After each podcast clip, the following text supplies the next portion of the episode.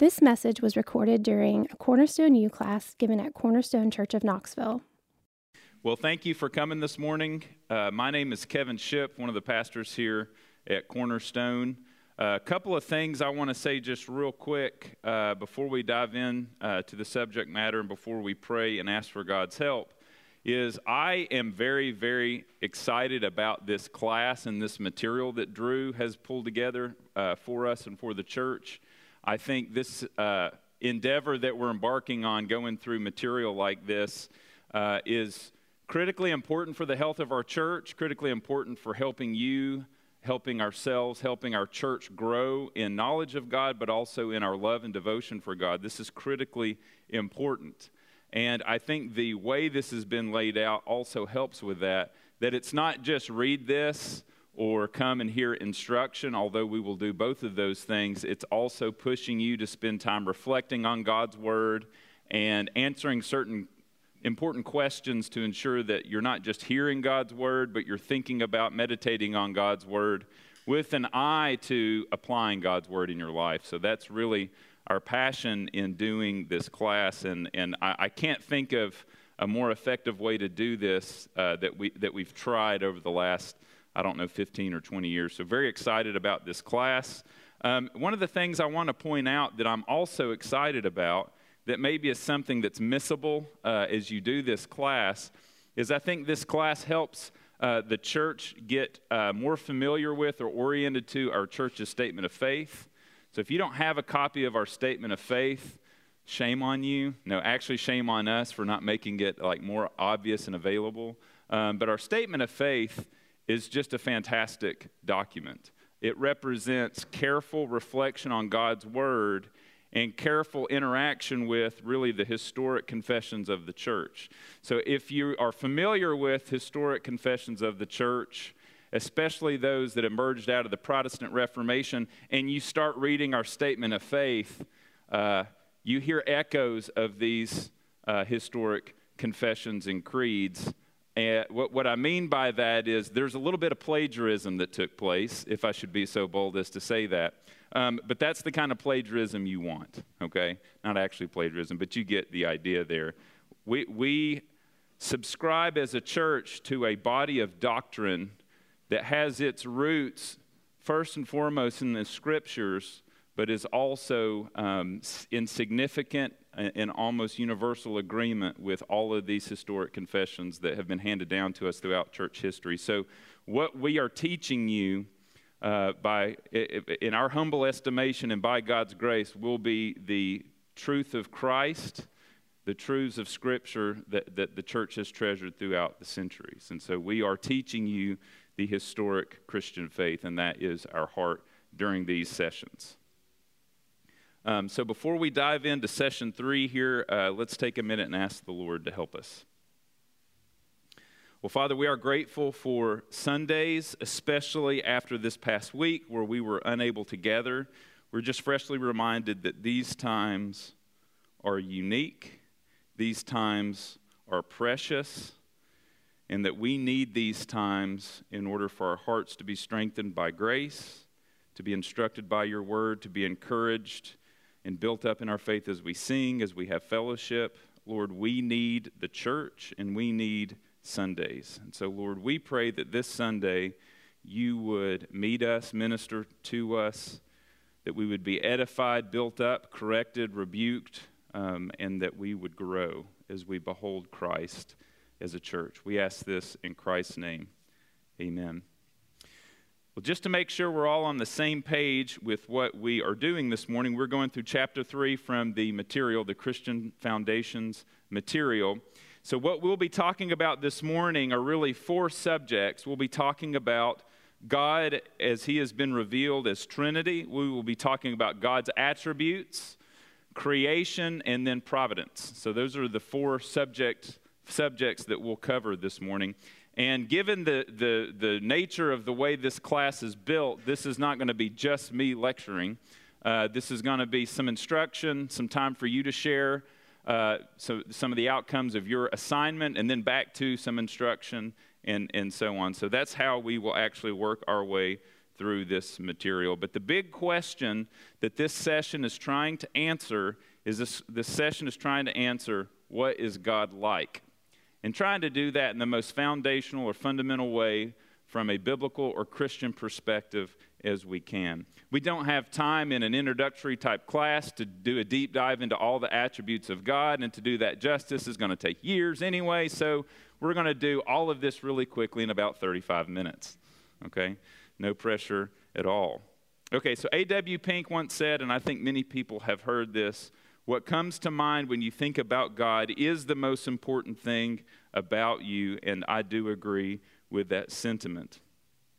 So, what we think about God is, is significant in who we are and shaping the way we view the world. God, as revealed in Scripture, is the triune creator and sustainer of all things. That's a small statement, but can be unpacked, as I said before, for years or even decades. But first off, I want to start with this idea that God has revealed himself in Scripture as Trinity. So here's kind of the main doctrinal statement I want to say in this section as we focus on the Trinity. The one true God is triune or three in one, eternally existing as the three persons of Father, Son, and Spirit. The interesting thing about this idea of Trinity is that there's not like a section in Scripture that explains the Trinity directly or explicitly. Like Paul doesn't have a section in Galatians where he says, now on the Trinity, and then talks about the Trinity. But as you read Scripture, really from beginning to end, you begin seeing these ideas laid out. So, this idea of Trinity is implied pretty much everywhere in Scripture as you see God acting in uh, His creation. Uh, another way of saying this is, although not explicitly taught, if you go back to some of our historic creeds and confessions, you will have things like this that the whole counsel of God concerning all things necessary for his own glory, man's salvation, faith, and life, is either expressly set down in Scripture or by good and necessary consequence may be deduced from the Scriptures. So, this idea that there are things that are explicitly taught, then other things that are taught as you step back and synthesize what is being said are clearly in Scripture. So, that's where we see the Trinity emerge. Also, one thing that we have to always guard ourselves against is the fact that you have the, the infinite, incomparable God revealing himself to human brains. So that means there's going to be aspects of mystery or things that we just can't fully wrap our minds around. But we want to embrace the fact that in, in times, as we study God and seek to understand Him, we will bump up to the limits of what He's revealed, and we will have to embrace the mystery that lies beyond what has been revealed. We do want to be careful not to go beyond what God has revealed in His Word. So we're never going to fully understand this, not on this side at least of eternity.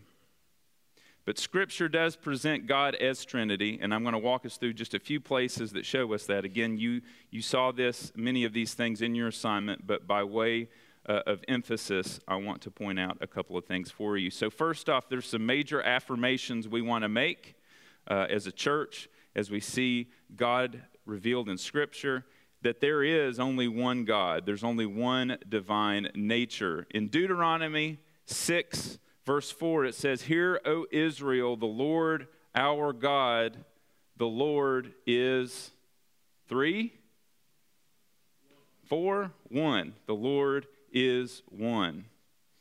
And in another place, the prophet Isaiah says, I am the Lord, and there is no other. Besides me, there is no God. It's almost as if he's trying to make sure there's no confusion.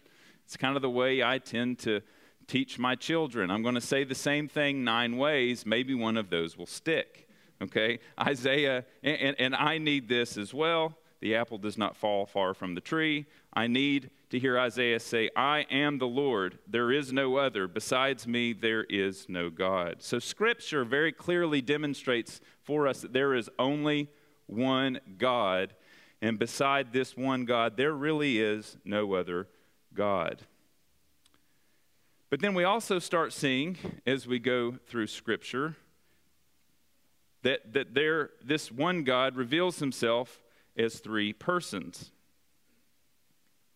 But before we dive into those three persons, let me read the rest of Deuteronomy 6 5 through 6. What we don't want to do, here, here's a mistake that can be made when we study theology or we study scripture, is that we can become focused or enamored with knowing things. And we can be fascinated and, and excited about just the, I, the knowledge itself or the complexity of things or whatever, and we can miss the ultimate goal, which is God's uh, drawing us into relationship with Him so that in that relationship we may give Him glory. It says this in the rest of this Deuteronomy passage. So God is one, and you shall love the Lord your God with all your heart, with all your soul, with all your might.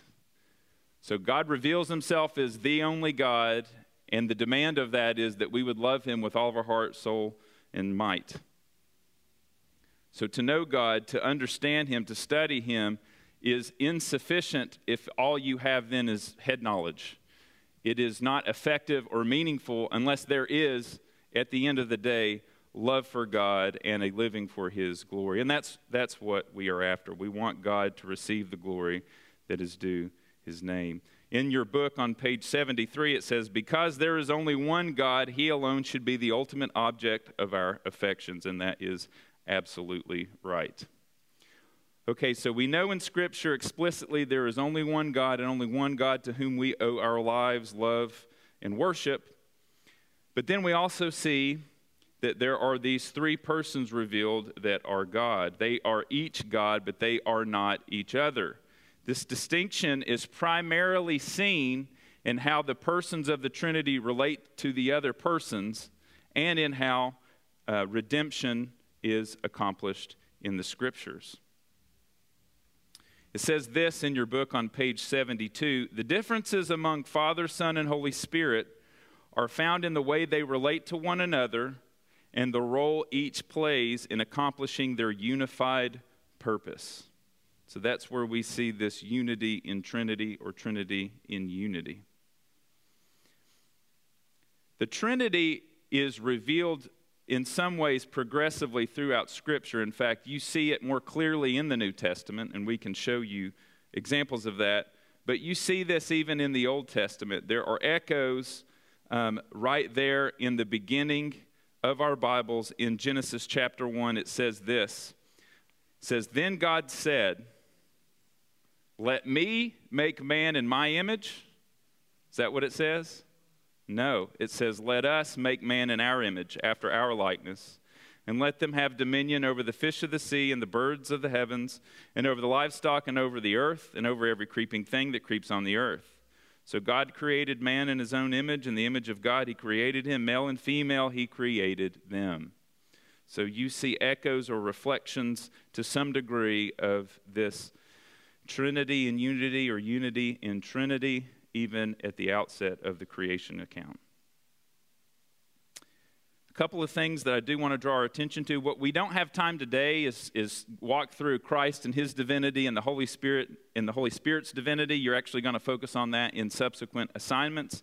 But I do want to point out a couple of just quick uh, points quickly. Part of what got Jesus killed was what? Yeah, claiming to be God, okay? So uh, Jesus himself claimed to be God in the flesh, but we also see the writers of the New Testament clearly ascribing divinity to the Son, and the Son being incarnate, the man Christ. The Holy Spirit also, we see specifically, even in the Old Testament, uh, instances where he, uh, the Holy Spirit is described also as God.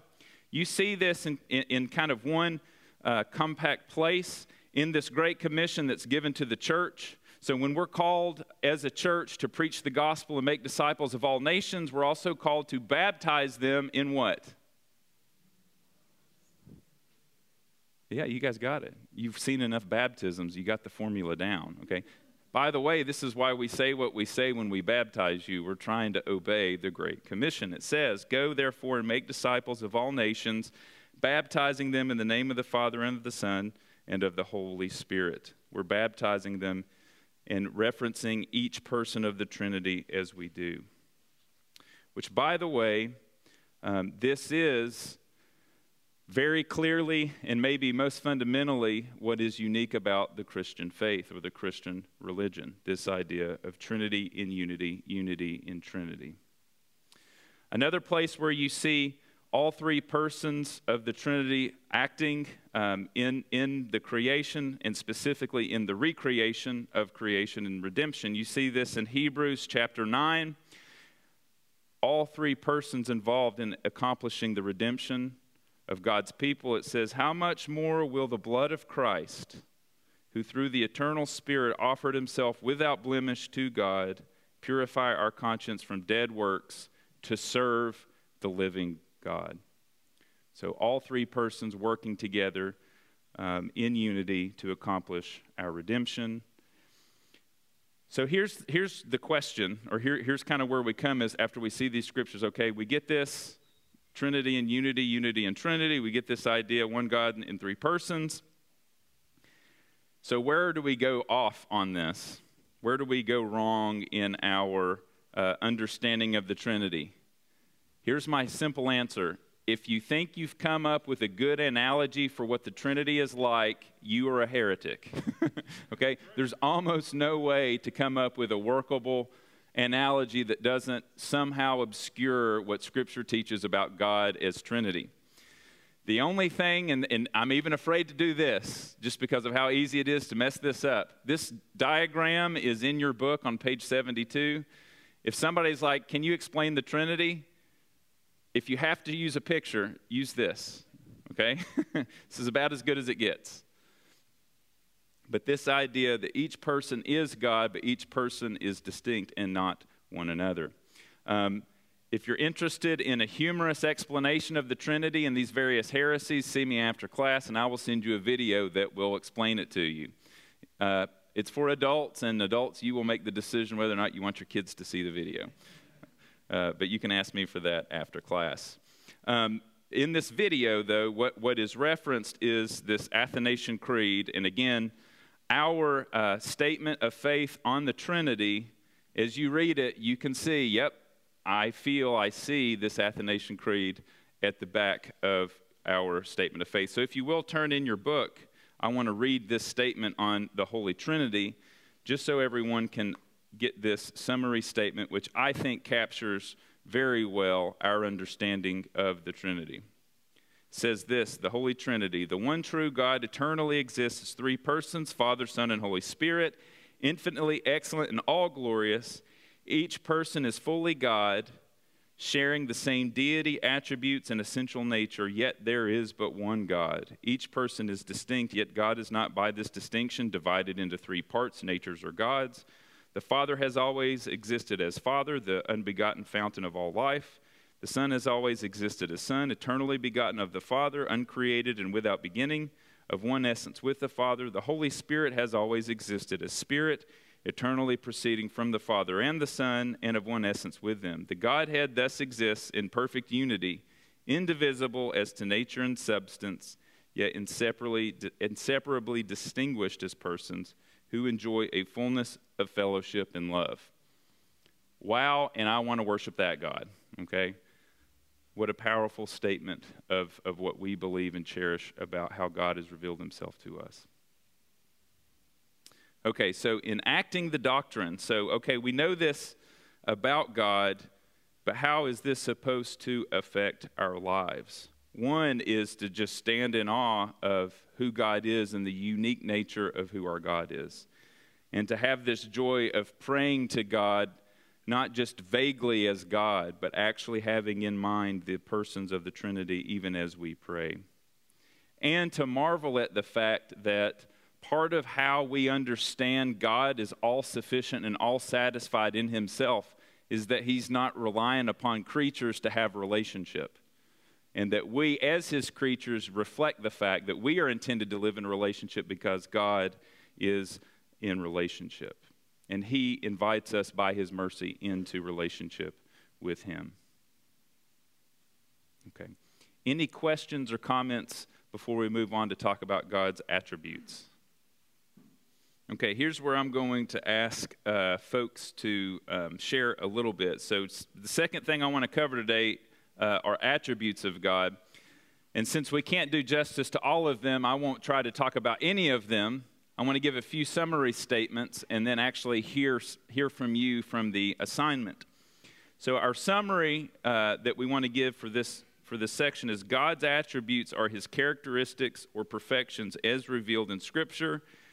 There are incommunicable attributes that are totally unique to God, and there are communicable attributes that are attributes which are shared with human beings. In other words, characteristics or attributes that we reflect by virtue of being made in God's image. In your book, there's actually this fantastic table. Uh, if, you, if you remember this, you open up your book on page 64 and following, this fantastic table, which is like the most distinct summary that I'm aware of of, of God's attributes, where we see those attributes revealed in Scripture, and what the implications are for our lives. So, uh, very much strongly recommend that to be a study for you if you weren't able to dive into that in any great depth during the assignment. Um, but very, very helpful. So, a few statements first off about incommunicable attributes and communicable attributes that I want to hear from you. Uh, main affirmations for incommunicable attributes. So God is independent, He is I am. He is immutable or unchangeable.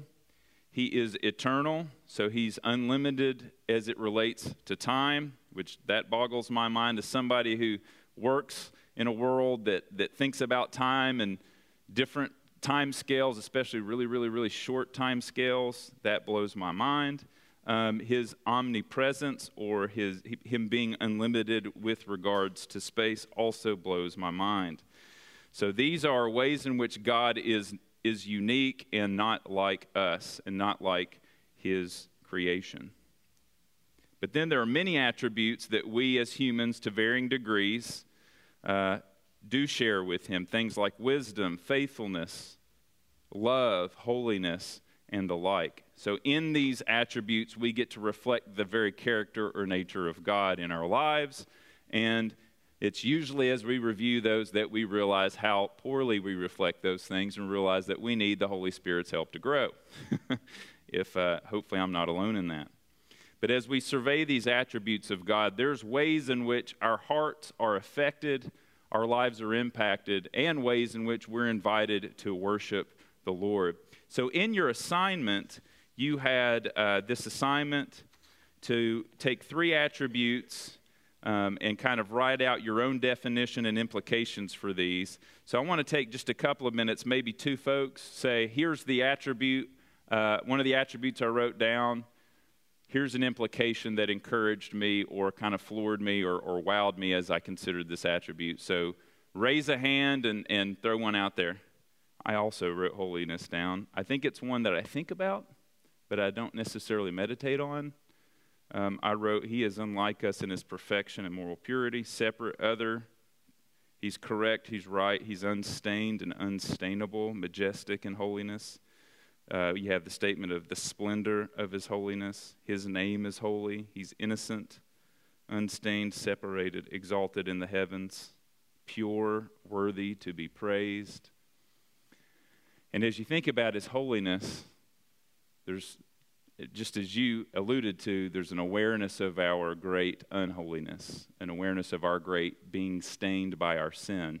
And, and, and what a mercy that we have this message of hope in Christ to be delivered from our sins and reconciled to a holy God. We can actually enter the presence of a holy God because of what Christ has done for us. What's another one?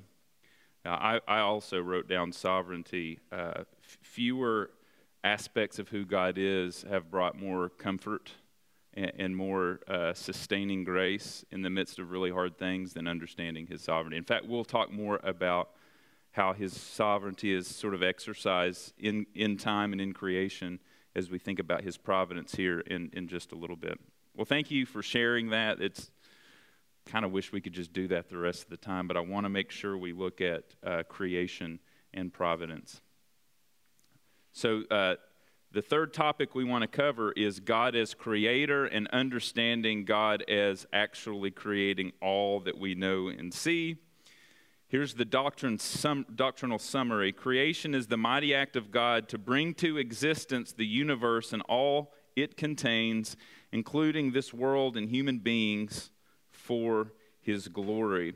As we survey the scriptures, it's also very clear um, that God made everything that we see out of nothing. Which boggles my mind. Again, all human beings can do is, think, is take things that already exist and change them to some degree to be something else functionally. We don't have the ability, in, in putting like nuclear physics aside, we don't have the ability really to make much change. We just take what's here and turn it into something else for another purpose.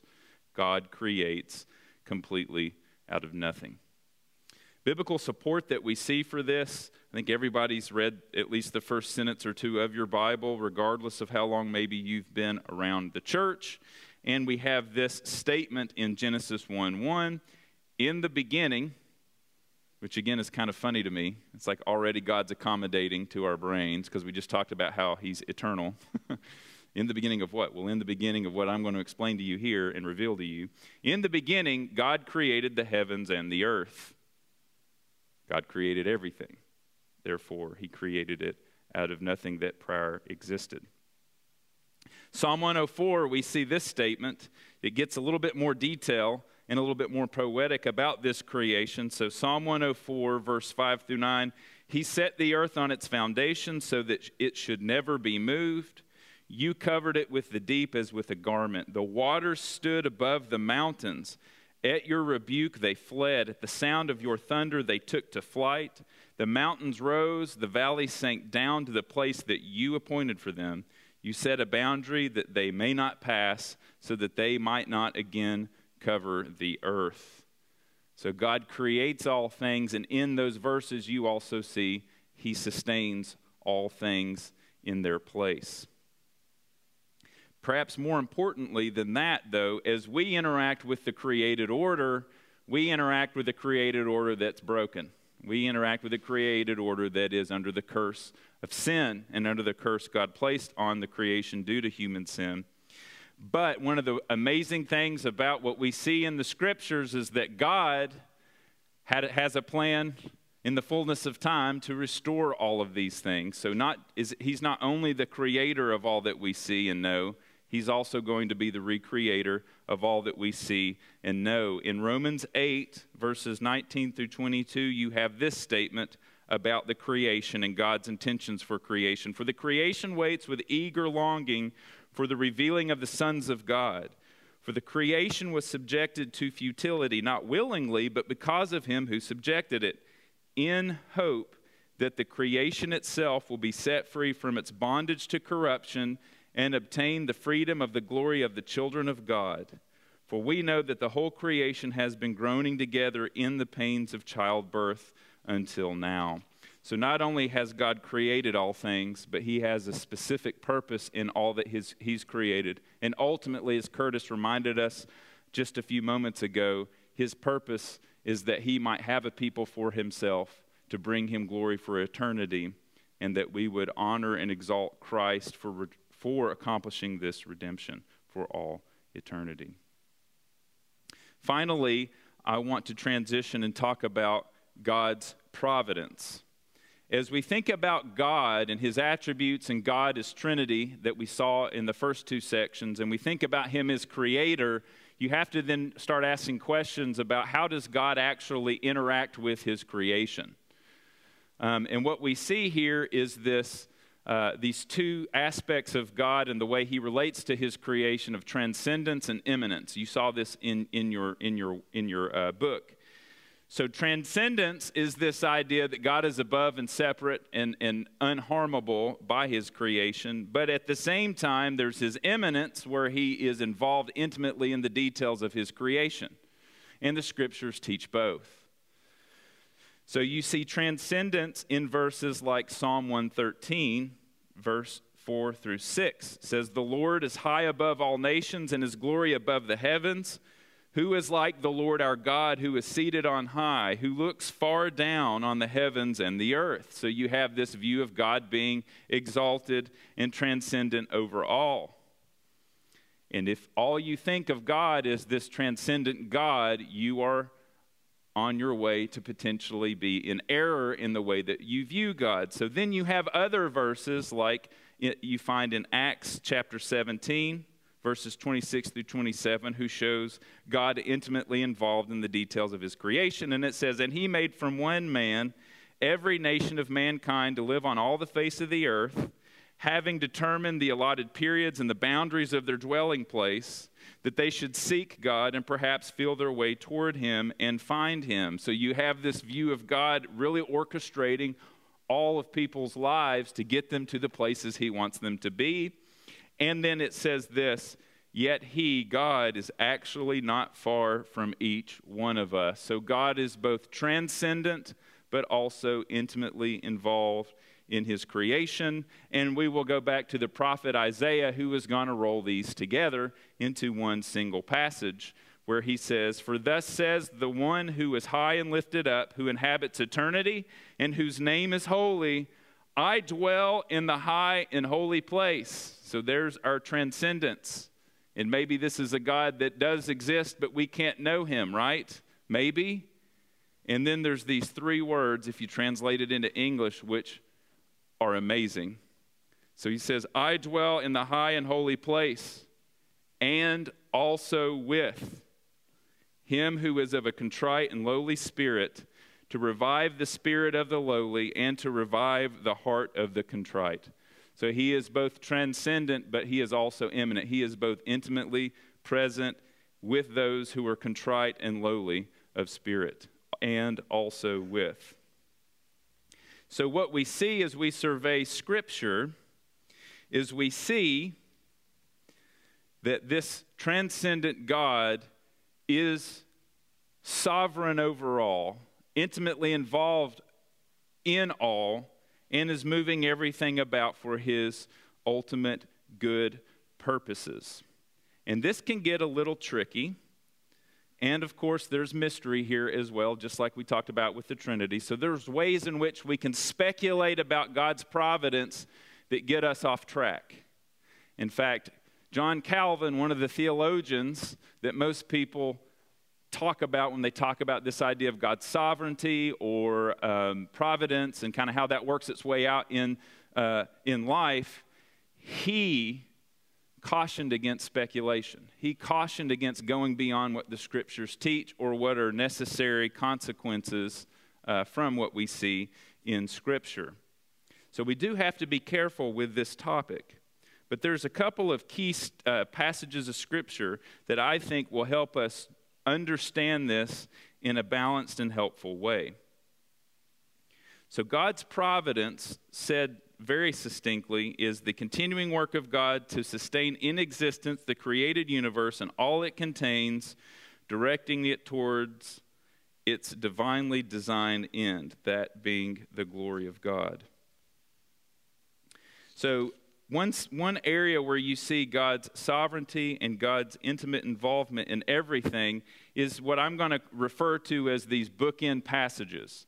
So you have these bookend passages which show God intimately involved and sovereignly ruling over seemingly random things, and then God also being sovereign and ruling over what seems like uh, some of the most powerful wills that you will find on earth or in creation. So Proverbs 16:33 says this: "The lot is cast into the lap. The dice is rolled onto the settlers of Catan board, if you will." But what? It's every decision is from the Lord. So God sovereignly reigns over even seemingly random things. So that's kind of all the way over here on this side of life. And then all the way over on the other side of life, we see that God is sovereign over the most absolute of human wills that this creation knows, that being the heart of a king. In this time period and throughout uh, the history that most of our Bible is written, these are different types of kings and kingdoms and things like that. And the person who ruled over and whose will was supreme in a given area was typically the king. So, this absolute human will is seen as irresistible. But this is what Proverbs 21:1 says about the king's heart. It says, The king's heart is a stream of water in the hand of the Lord. The Lord turns it wherever He will.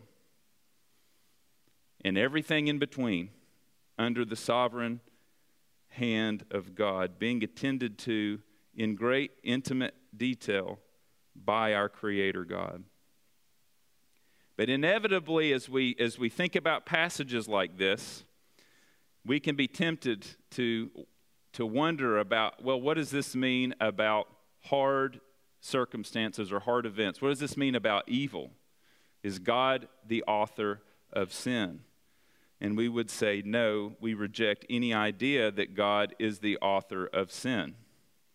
But what we also see clearly in the pages of Scripture is that all of the things that happen in God's unfolding plan to redeem a people for Himself are under His sovereign hand, and that includes even the sinful actions of human beings.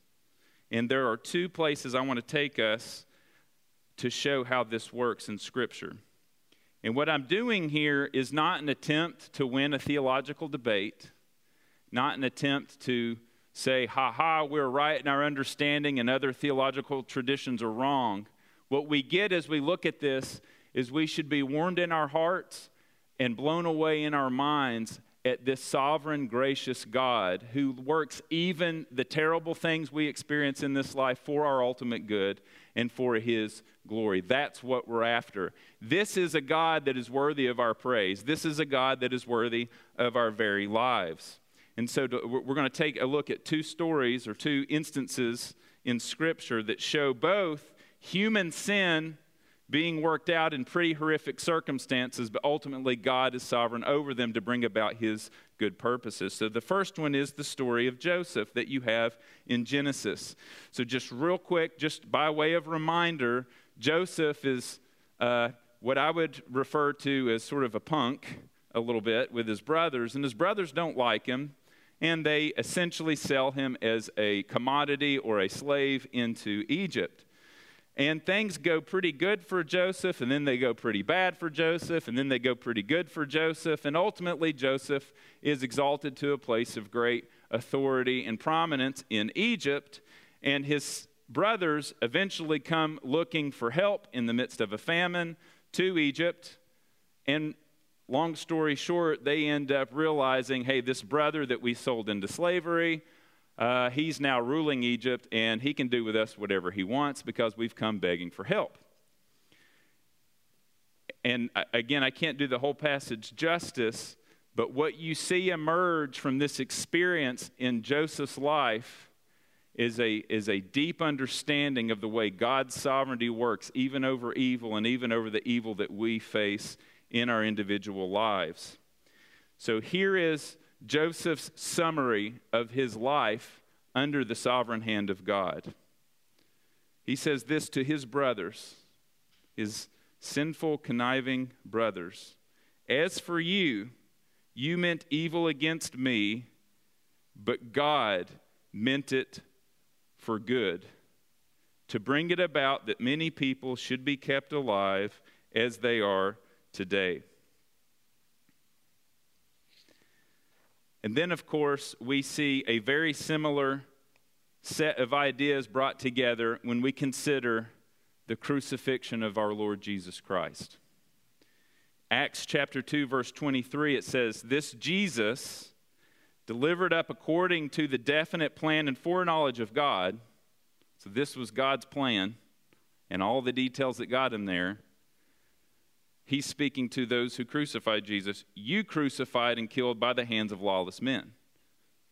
The sins of mankind unwittingly play into the good sovereign purposes of God. And a similar statement is made later in Acts. It says, For truly in this city there were gathered together against your holy servant Jesus, whom you anointed, both Herod and Pontius Pilate, along with the Gentiles and the people of Israel, to do whatever your hand and your plan had predestined to take place.